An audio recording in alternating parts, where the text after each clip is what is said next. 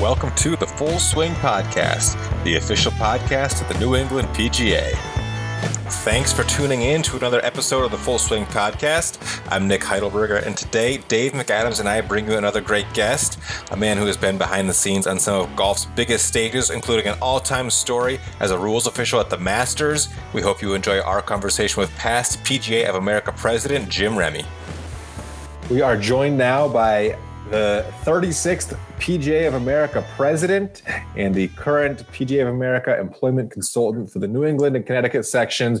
And we're also going to get into a lot of the other things this man has done in the golf world. Please welcome Jim Remy. Jim, thanks for joining us today. Oh, thanks for having me. It's uh, it's great to be here. Um, certainly, uh, always a pleasure to do anything I can for the New England PGA and and its members. Um, you know, I'm a, a, big fan of the New England PGA and I've been involved for a long, long time. So it's it's my pleasure to be here and, and talk with you. Great. Well, Jim, Thanks, as we're getting started here, it's it's Friday of what was supposed to be Masters Week. So, rather than be sad that we're not watching the Masters, I want to go down memory lane with you just real quick. You've spent a, a bunch of years in the Masters in the early 2000s, uh, getting getting pretty close to the action. What's your favorite Masters moment from from one of the tournaments you were able to attend? You know, that, that's a great question. Um, because I did attend, uh, I don't know, I guess 12 or 13 different Masters uh, championship. Wow. And uh, I would had the opportunity to be on the rules committee while I was an officer. So for eight years, uh, I was on the, the PGA rules committee um, that uh, attended uh, representing the PGA at the Masters. And, um, you know, there's so many great stories, obviously, um, about the Masters. Um, I, it'd be hard for me to just pick one. I, I would say probably the, the, the greatest experience I had was just being able to have the inside look at the entire Masters, to be able to be uh, in the clubhouse, to be able to be in tournament headquarters, to be able to be inside the ropes every single day, uh, to be there when the greatest players in the world walk by on on your hole. Um, had some great stories as being a rules official. Uh, I can remember my first year. Uh, I was so nervous uh, being a rules official. Um, first year at the Masters, I'm not really a rules official, I'm an officer. And uh, they put me out on 17, handed me a radio, and said, Don't worry about it. Nothing ever happens on 17. so, so there I sat. It was a beautiful uh, afternoon, and I had my jacket and tie on, and I had my little chair off to the side, and uh, and nothing was going to happen. And then all of a sudden, we had this rainstorm, and so they suspended play. And when we came back, we got back underway, and I'm sitting in my seat thinking, "This is great. I'm a rules official at the Masters, and I and I have nothing uh, to do here." And um, and uh, so all of a sudden, I, I watch a player walk up, uh, comes up on 17, and he's walking up, and there's a telltale sign when they're looking for a rules official, as you guys probably know. All of a sudden, their heads will start turning, and they're starting to look around for a rules official. So the player, and I won't tell you who say who it was. The player's looking around. He sees me standing there off to the side in the woods, kind of hiding, trying to hope no one saw me there. so he, so he, he does the old finger, you know, points me over to him, and I walk over, and the player looks at me and he says, "I have casual water." And so you would think this was the most the most difficult rules decision ever to be made. I was so nervous, I think I was shaking. and I'm at the Masters. I don't want to screw this thing up. So I, I look down and sure enough, there's some, it's wet, you know, it's wet. And, and I said, so I, before I panicked totally, I said, well, you know the drill. I said, let me see, you take your stance. Uh, you know, if I can see some water coming up around the ball, uh, I'll be happy to give you relief. So he takes his stance. No water comes up around the ball. I said, well, you know, take your stance again and let me see. He takes his stance, he gets his position. I can't see any water. So finally, he says to me, he, he, he leans down, he points right behind the ball, and he said, he says, "Look, it's wet." And I said, "Well, of course it's wet. It just rained, right?" but I can't see giving you casual water. So he looks at me and quite pronounced, you know, profoundly looks at me, puts his finger right near my face, points in my face, and says, "And, and oh, I, I'm sorry." I said, I'll need if you'd like, I'd get a senior rules official to help you. And he says, um, he says, no, I want with his finger kind of pointing at me. He says, no, I want you to make the decision. So this was my defining moment on the first day as a Masters official. I want you to make the decision. Do you give in to the player or do you go with what you know is the rule? So I looked at him, paused for a second, and said, "Play on." Turned around and walked away. Good for you. I was so nervous. I was shaking. My knees were shaking. Well, ends up the player hits the shot, goes up about four feet, and makes birdie. So of course. out of that one. But it's a great oh, story. Man. Just the whole experience of being at the Masters and being out there. I mean, I've got numerous stories uh, being a rules official there that that actually some of them are pretty funny. Jim, is that is that pretty is that pretty standard for PGA officers when when you're there? I mean, it's you're obviously there. It's somewhat of a ceremonial role where you're you're a leader in, in the industry, but they they put everyone to work while while you're on the grounds. Yeah, the the uh, the Masters Rules Committee is made up of a number of uh, members from Augusta National who, you know, have the qualifications to be officials, and then they invite rules. They invite officials, rules officials from the PGA, the uh, European Tour, uh, the R&A, uh, the United States Golf Association, but they also uh, invite officials from the PGA of America, and you know, I thought it was just one of those things where, you know, we, we just get invited and we get to hang around. But no, we actually have uh, an assignment. Uh, and the assignments at the Masters are interesting because if you get assigned the, you know, the fourth green, uh, you go out to the fourth green when the first group goes through and you're there till the last group goes through. So you're out there, you know, eight, nine hours sometimes in the same spot watching the same hole and there might be uh, you know two or three rules officials per hole, one in one in a landing area, one near a hazard, um, and one near the green. And uh, you sit there all day, and so you know sometimes it's 90 degrees and sometimes it's 40 degrees. So it, it, it's a commitment, and um, they do give you a radio, and they tell you that if you know it's anything that you don't feel comfortable handling, uh, then you call in a rover, and the rover would be one of the experts from one of the major associations. Sure. Well, that's uh, I, I, tell you what. Any with with how you handle that situation, Jim. Anytime you want to have a radio at one of our NEPGA events, we'd be glad to have you because that's uh, that's a that's a pretty pre- pressure packed situation for a rules official. Uh, you know, who may be a little bit un- uncomfortable, not expecting something like that. And uh, I think I think you handled it great, and um, that's that's a pretty cool story, certainly uh, memorable for you. And I mean, we've, we've all heard some of the stories from over the years. I think there's there's one at Augusta with Ernie Els, I think off number 11, where he hit one left into the woods, and I think a rules official wasn't giving him relief. And then they had a member come over, you know, a, a, green jacket instead of a you know a black or a blue jacket, who ended up I think over overruling the rules official, saying that something was piled for removal. So, you know, it's obviously uh, there's it's a certain uh, certain type of place where where it's uh, you're a little bit walking on eggshells. So that's that's a really really cool story and, and good good for you. Yeah, it, there are a lot of great ones. I had one on 13, almost very similar to that. I had it in an azalea bush. I was left of Rae's Creek.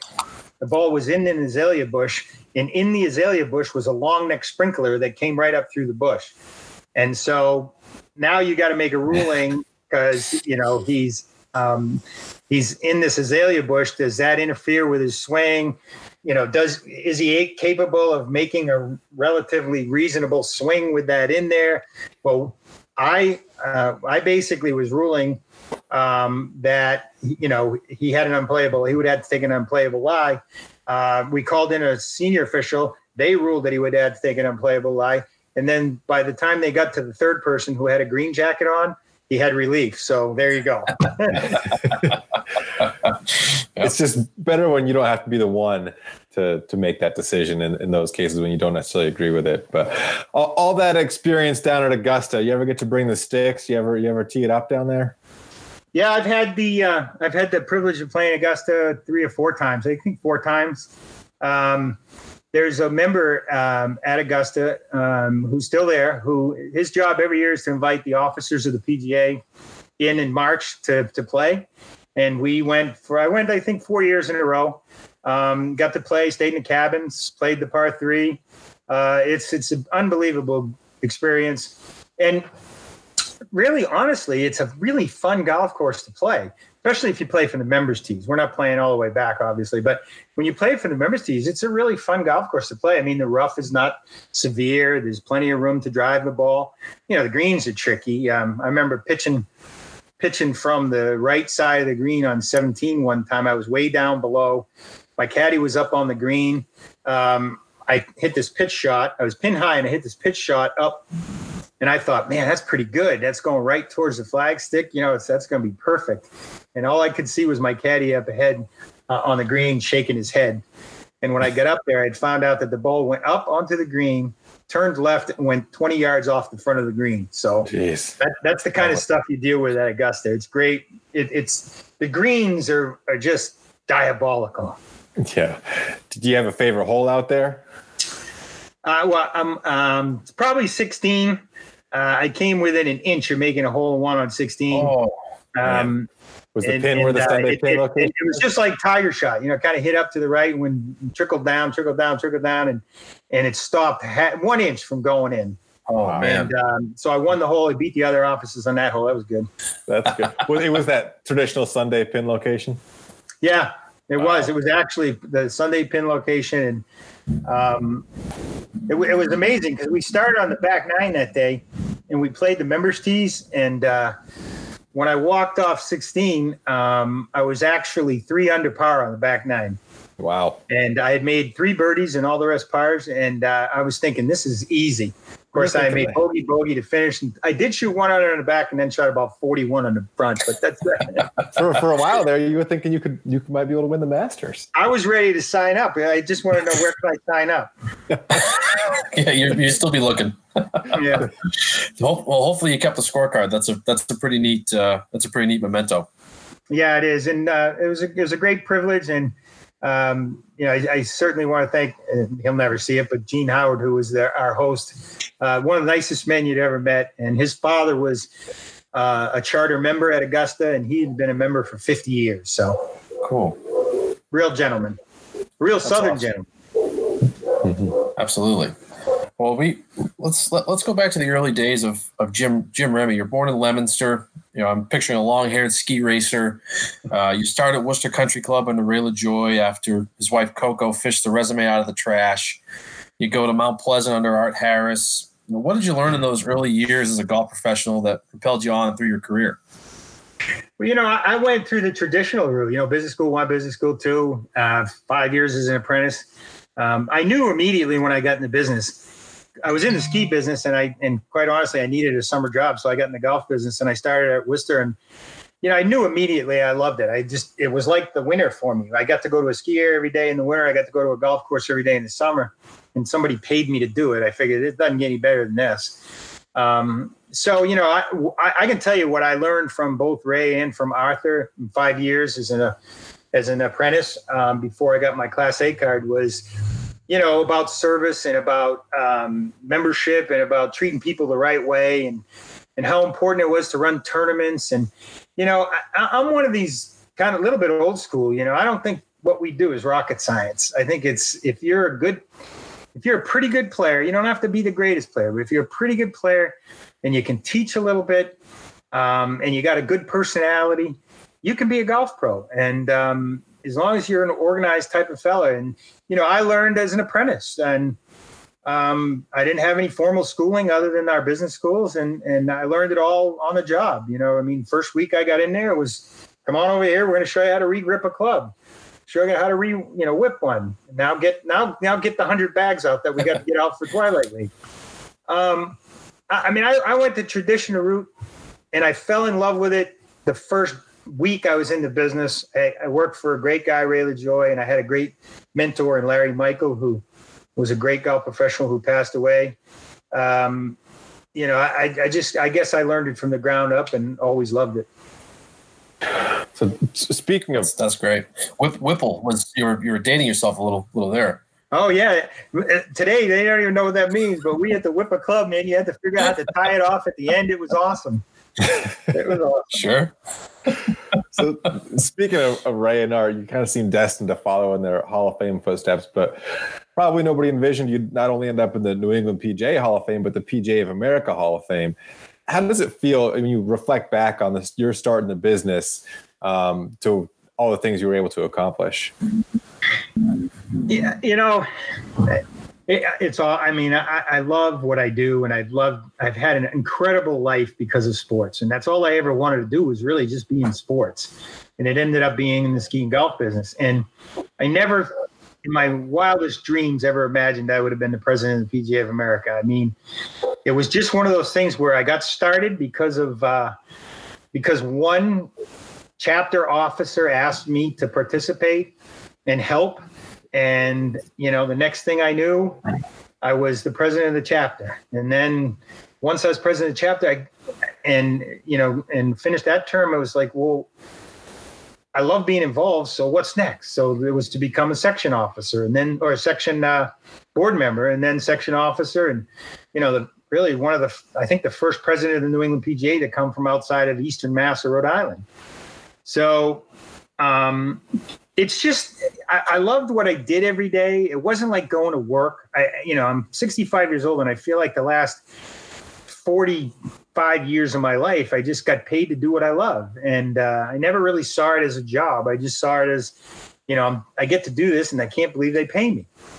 And, um, you know, to be inducted in the New England PGA Hall of Fame and then ultimately the, the PGA of America Hall of Fame is, it's a tremendous honor. I mean, it, it you know, I, I'm humbled by it. I'm humbled by it. And, but I, I think what's more important is is really you know that I did all those things. I achieved those things but you know like today I'm a career consultant. I'm I'm an employee just like you guys. And I love it. You know I love what I'm doing. I love being involved. And and and and really to go from being the past president of the, of the association to to waking up one day and not having a purpose like retired I couldn't even fathom it so I'm still involved you know I'm involved in a lot of different things including on the on the properties board, and uh, um, I, you know, obviously now uh, being a career consultant, I, I attend any PGA board meetings, and you know, I think I, you know, I eat, drink, and sleep PGA every day of my life.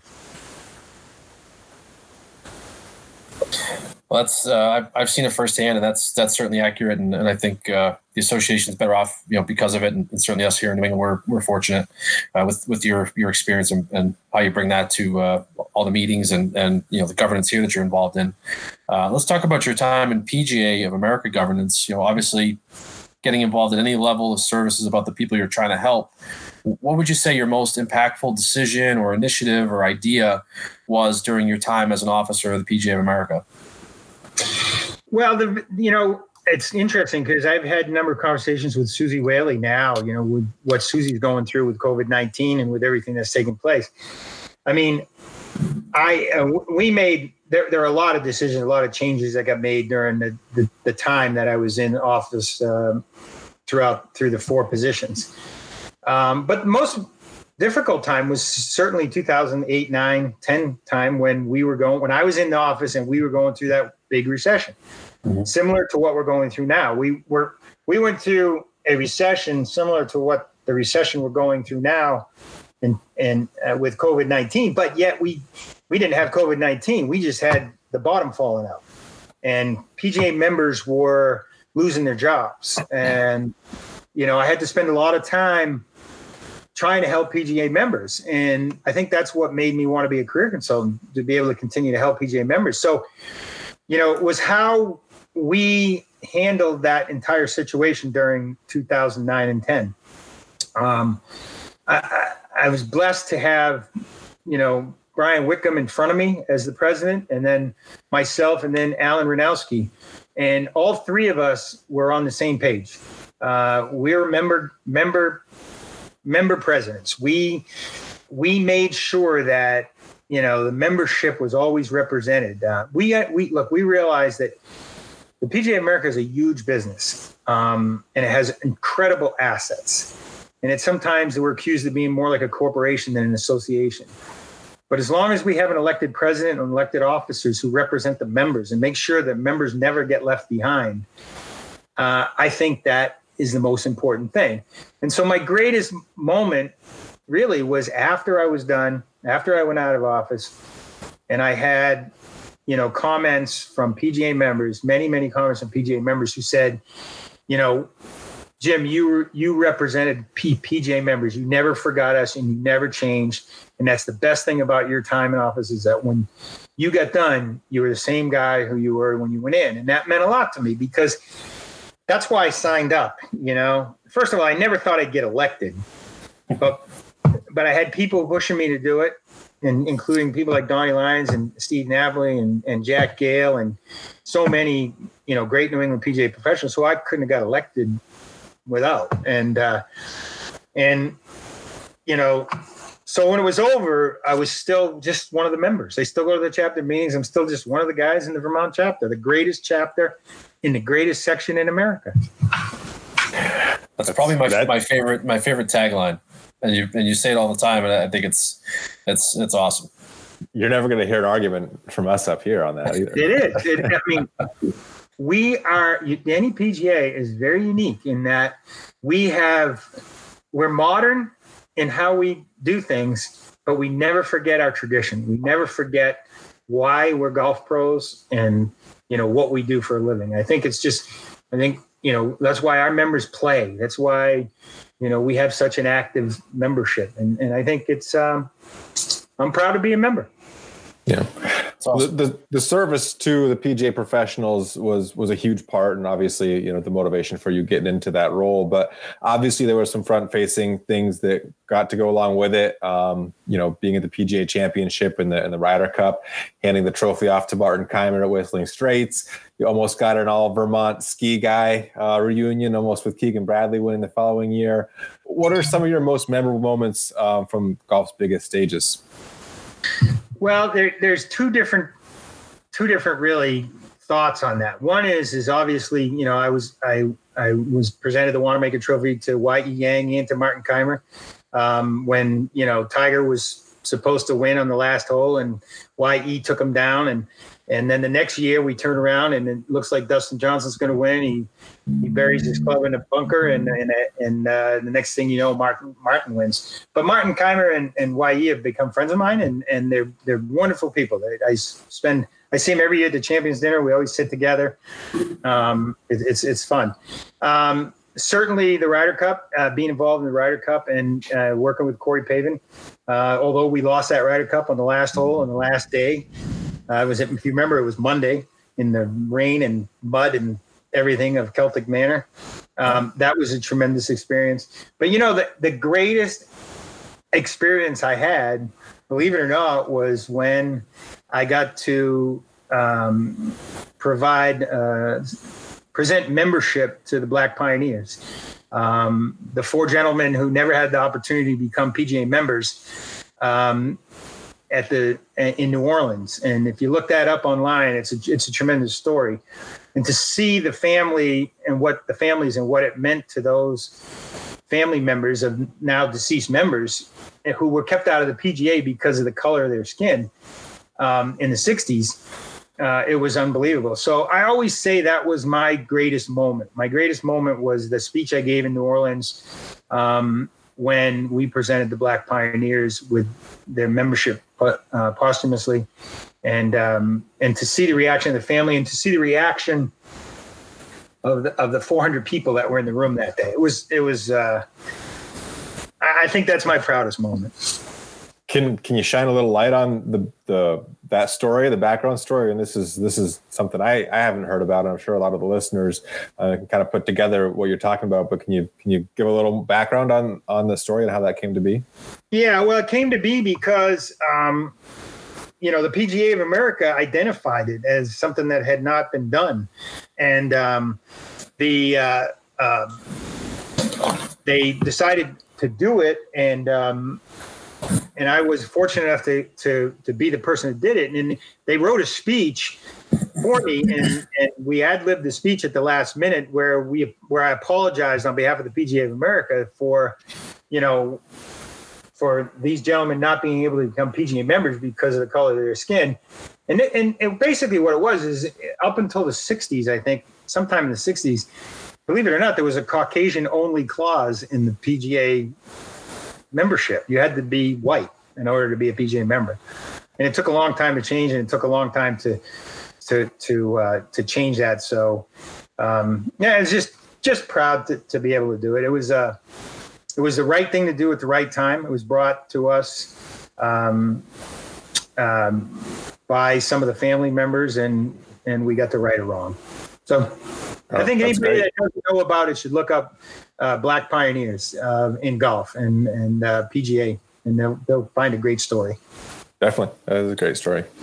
I, I, I had known about about that obviously the, the situation with the PGA and, and I knew about the pioneers, but I, I didn't realize that you were the one who actually uh, was were doing that presentation. That's that's a that's a pretty cool story, and um, yes, that's I, I just learned something new. So that's that's awesome.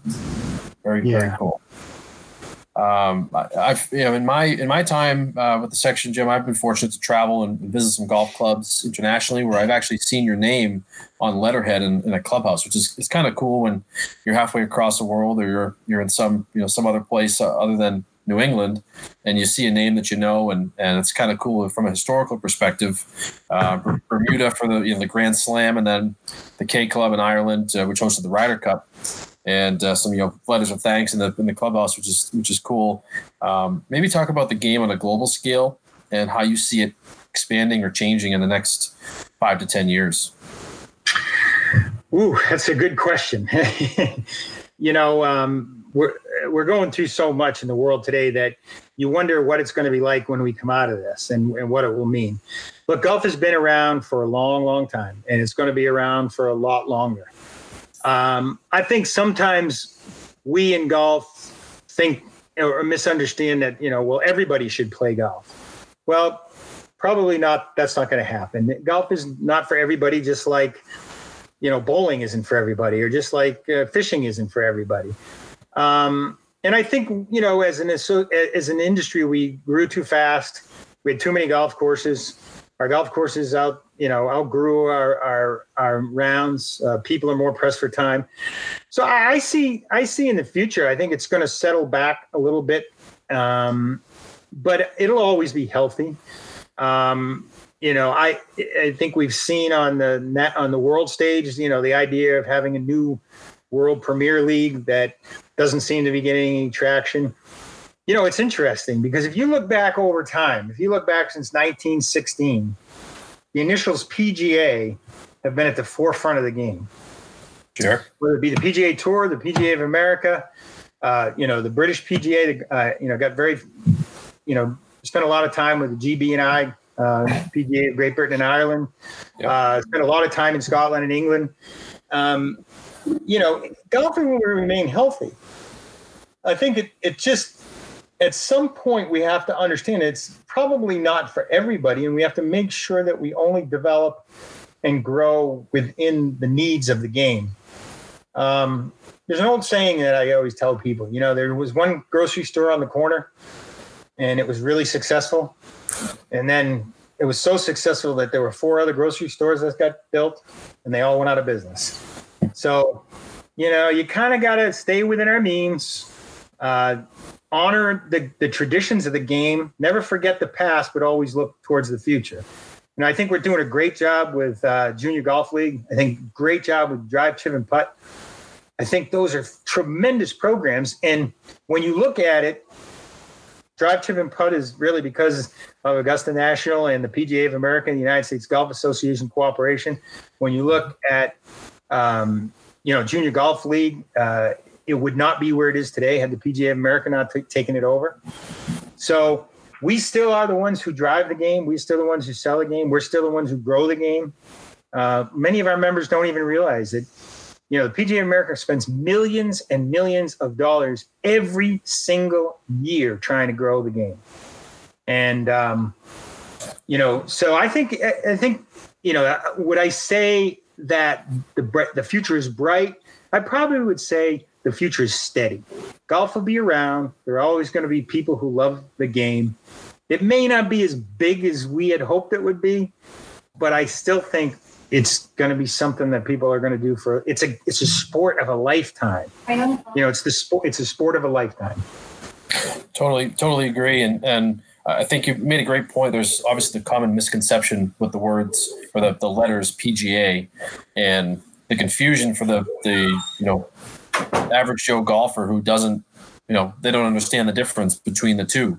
And, you know, it's, uh, there's a huge difference between, you know, what people who are professional golfers and playing on the PGA Tour versus what you know PGA professionals, golf professionals do every day, which is the grassroots growing the game. And I think that's where you know people who are associated with the PGA of America can take a lot of pride because you know they are the ones who are growing the game and making sure that uh, it's something that you know everyone can enjoy if if they choose. You know, as, as you said, it's not for everybody, but uh, it's I think it's thanks to the PGA professionals that have cultivated that and, and helped you know keep the industry uh, you know growing and, and steady. Yeah, I've flown. I've flown over a million, probably a million and a half miles in my lifetime. Uh, and you sit on planes, and you know you have a PGA logo on, and the first thing somebody says to you is "Oh, are you with the PGA?" And you say, "Yes, I am." And they say, "Oh, God, it's good. Have I ever seen you on TV?" And I say, "Well, maybe, but." And they say, "Well, you know, do you play in the tournaments?" And I, and I say, "No." I said, "That's there's two PGAs." And they say, "Really?" And I say, "Yeah, there's the PGA of America and the PGA Tour." And they go, "Oh, really?" And I say, "Yeah, you know, the PGA Tour that's 144 guys that you see on Saturday and Sunday." The PGA of America is 28,000 club professionals who really run golf in this entire country. They're the ones who grow the game, teach the game, and play the game. And you know, and and I would go on to tell them what I did, and they would be, and they they really love it. So it's an education process. Um, sure. You know, the PGA Tour is awesome for entertainment purposes and for getting people to maybe be interested in, in golf, but it's PGA golf professionals who actually really capture their interests and then teach them to respect and and and learn the game. Absolutely, and I've found that education process to be to be pretty simple for the most of the people who, who have asked me in the last year or so. We've been in the role working for the New England PGA. Is you know the first question I get from from just like family friends is, "Oh, are you going to meet Tiger Woods?" And I'm like, okay, so so not that PGA, but you know it, they they definitely understand. You know, if you were to go look up a golf course and go down the road and, and go play, that's that's the PGA professionals that we're working with. Um, Jim, you've you've talked about it already on this call. Um, you're, you're real proud to be Vermont guy and, and, and, be involved with the chapter and the section levels. Um, do you want to share any of your favorite memories from when you were involved with the Vermont chapter and the New England section, working your way up through the ranks? Well, I think you know, just a message I give to young young professionals about how to be successful, because I think we're a little bit today. We, we think about, well, I'm going to go to college, I'm going to get a degree, I'm going to get a PGM a degree, and then I'm going to get a great job. Um, and then they call me up and they say, I went to PGM school, I got my degree, and I can't get a great job. What should I do?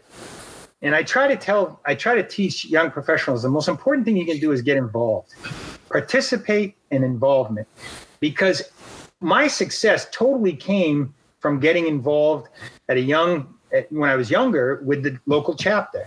And then, you know, uh, I, I, I learned that if you participated and you became involved and you contributed, doors open for you. I mean, I don't care who you are, anywhere in this country right now, you know, there's still the importance of networking in our industry if you want to climb the ladder. There's no question about it. So, you know, the, the thing that happened to me was, and I'll never forget it, I, I was a young professional, first year at Killington Golf Course um, in Vermont. I had come up from Worcester after spending five years in apprenticeship, and I got the head pro job at Killington, which at the time was really, it wasn't a great job, um, but it was a head pro professional's position. And I knew I wanted to be a head professional somewhere rather than be an assistant because I figured if I get a head professional position, I can get a better head of professional. So I took this job and I got invited to a pro member down at um, Mount Anthony in Bennington, Vermont. Leo Reynolds was a golf pro there then. And I played in the pro member, had a great time, went to the dinner afterwards. And then I walked over to the shop uh, after the, on my way out to the car, I walked over to his shop to say thank you, you know, for inviting me to his pro member. And so I walked in, I shook his hand. I said, Mr. Reynolds, thank you very much. You know, I really appreciate the fact that you invited me to play in your pro member. And, you know, I, I really uh, thank you for, for inviting me. It means a lot. And he said, Well, that was very nice of you, Jim, to stop by and say thank you. And, uh, you know, let's stay in touch. Okay. So I left. Two weeks later, two weeks later, I got a call from Leo Reynolds. And he said, Hey, Jim, we just had one of our executive committee members leave the state, and we need somebody to fill his seat on the board. Would you be interested in doing that? And I was like, oh my God, you know? So that one moment in time, that one thank you changed everything in my life because it, I got on the executive committee, then I became the tournament director, then I became the vice president, then I became the president, then I became then I went to the section, then I went to be the president of the PGA of America. And who knows? That one moment. So then you got you to know, be a rules official at the Masters. And uh, yeah, and so so I always say to young people, you know, keep in mind, many times in your early career, you're going to come to a fork in the road. Really think it out before you make that choice, because you want to make sure you take the right fork in the road, because uh, you never know. You never know what's going to come down later. Um, you know, and then um, Jack Neville, uh, Tommy Tetreault, Tommy who just passed away. Tom Tetreault was the president of the section when um, when you know I first got on the board as a member from the Vermont uh, chapter, and you know, and Tom worked it out so that I get and Kurt Sokolowski worked it out so I got to go to an annual meeting. I got to go to the first, my first annual meeting in 1993, I believe, in Philadelphia, and uh, changed my life, changed everything. I called my wife from a payphone. You remember what those were? I called my wife from a payphone to tell her that, uh, Darlene, this is I got to tell you something. This is the coolest thing I've ever done. I can't believe what it's like to go to a national meeting. I'm going to come to every national meeting for the rest of my life. And wow. she said, Yeah, yeah, sure, sure. Well, I haven't missed one since. So, wow. That's incredible. And what a, just a, a great kind of lesson and, and mindset for, for people to kind of take on, you know, that, that one little thank you going into the pro shop really kind of shaped the way. And i'm sure you were on that trajectory it was just a matter of time but uh, just those those little things you, you really cannot understate how overstate how far those can go. So that, that's incredible. Yeah. Jim this is this has been great. This is uh we're, we're gonna we're gonna put this into our intern training manual for uh, for all of our interns that come through the NEPGA Junior Tour.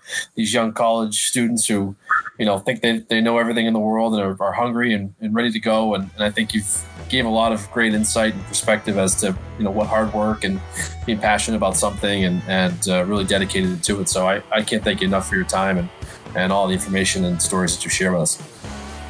Well, it's my pleasure, and uh, you know, as I always say, good things happen to good people. Um, so be a good person, and you'd be surprised surprised what you can accomplish in life.